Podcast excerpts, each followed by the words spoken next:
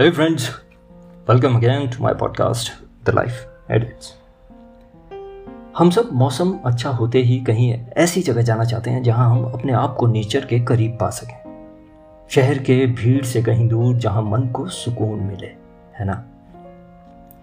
मुझे भी हाइकिंग का बहुत शौक है और एक दिन मैं निकल पड़ा सुबह सुबह एक दोस्त के साथ एक हाइक पे। आइए सुनते उस दिन का मेरा एक्सपीरियंस सुबह कुछ हल्की आवाज़ से आँख खुली। क्या ये वो है जो मैं सोच रहा था? मैंने खिड़की से बाहर देखा तो आसमान काला और सड़क पे पानी भरा था। लगाया फ़ोन दोस्त को, कहा, चल, चले हाइक पे। बोला तो रुक, आया मैं, लेने तुझे बाइक पे। हम दोनों निकल पड़े बारिश में। तकरीबन आधे घंटे बाद हम पहुँचे एक पहाड़ के नीचे। हमने बाइक पार्क कर दी और शुरू की हमने चढ़ाई। नीचे काफ़ी कीचड़ होने की वजह से हम धीरे धीरे ही चल रहे थे, लेकिन ये लग रहा था कि शायद ऊपर पहुँचने तक एक घंटा तो लग ही जाएगा। बातें शुरू की हमने और मेरा दोस्त बताने लगा कि कैसे अब ये जगह भी लोगों में काफ़ी फ़ेमस होती जा रही है और काफ़ी लोगों ने यहाँ पे आना शुरू कर दिया है हाइकिंग के लिए। मुझे उस दिन कोई दिख नहीं रहा था तो एनी anyway, हम लोग फोटोग्राफ्स क्लिक करते रहे बात करते रहे और बारिश अब धीमे पड़ गई थी लेकिन समा अभी भी बरसात का था। इतना अच्छा लग रहा था सिटी के भीड़ से दूर और यू नो एक फीलिंग आने लगती है कि बस यहीं पे घर बना लूँ यहीं बस जाऊँ। खैर हम चलते रहे। चढ़ाई काफ़ी स्टीप थी और रास्ता भी स्लिपरी था, लेकिन हाफते हाफते हम चलते रहे, बस अब पहुँचने वाले थे टॉप पे। जब ऊपर पहुँचा तो वो नज़ारा आज भी मेरी आँखों के सामने बहुत क्लियरली मुझे दिखाई देता है इतना सुंदर, इतना सीरीन मैं लंबी लंबी साँसें लेने लगा, ये सोच के कि जितना हो सके प्योर ऑक्सीजन अपने अंदर भर लूँ। आँखें बंद कर ली मैंने और बस एक अलग जोन में चला गया, जहाँ सब अच्छा लग रहा था, इतना प्योर लग रहा था, इतना सुकून था। तभी मेरा फ्रेंड वहाँ चिल्लाया और बोला कि, अरे यार, तू एक काम कर, तू उस पत्थर पे जाके खड़ा रहे, मैं तेरा पिक्चर क्लिक करता हूँ.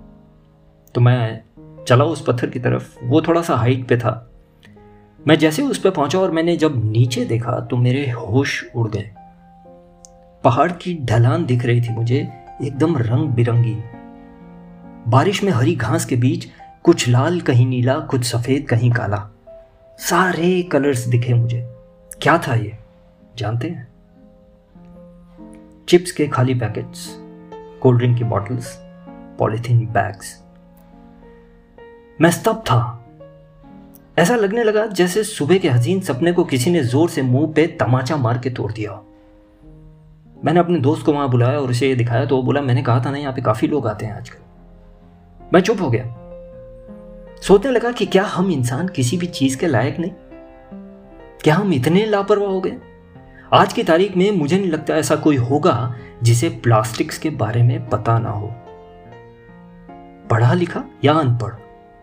इतना सब मीडिया पे आता है प्लास्टिक्स के बारे में, जानता हर कोई है, लेकिन क्या करें?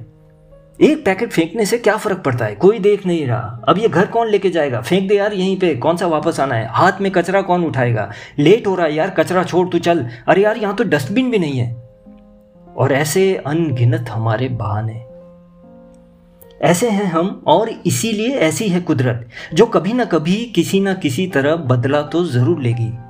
और यही कचरा सूत समेत हमारे घर पे किसी और स्वरूप में वापस करेगी। फ़र्क हमारे नेचर में, हमारे स्वभाव में सिर्फ़ तभी आता है जब हमें कोई टोकने वाला हो, जहाँ हमें कोई देखने वाला हो, जहाँ हमें कोई फाइन करने वाला हो।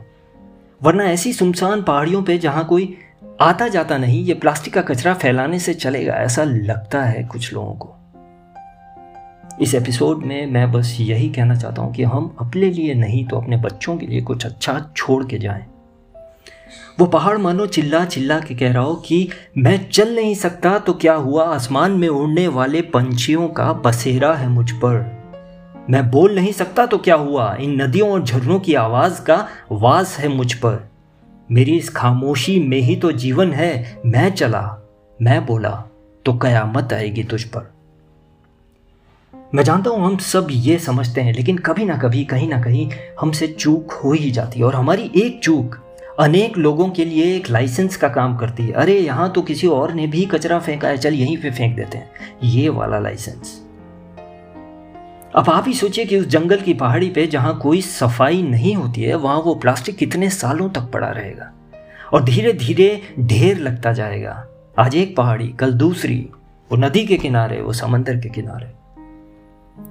मैंने ये एपिसोड रिकॉर्ड करने का बस इसीलिए सोचा क्योंकि मेरा सुबह का सपना इतनी बुरी तरीके से टूटा था कि लगा मैं अपनी भड़ास नहीं निकालूँगा तो चैन नहीं पड़ेगा। आइए हम खुद से एक प्रॉमिस करते हैं कि एक छोटे से छोटे प्लास्टिक के टुकड़े को हम बाहर नहीं फेंकेंगे। थोड़ी देर के लिए उस फाइव स्टार के रैपर को पॉकेट में रख लेंगे। अपने बच्चों को कहेंगे कि वो जूस के टेट्रा पैक के साथ जो स्ट्रॉ आता है ना, उसके प्लास्टिक को भी थोड़ी देर संभाल ले। क्या कहते हो?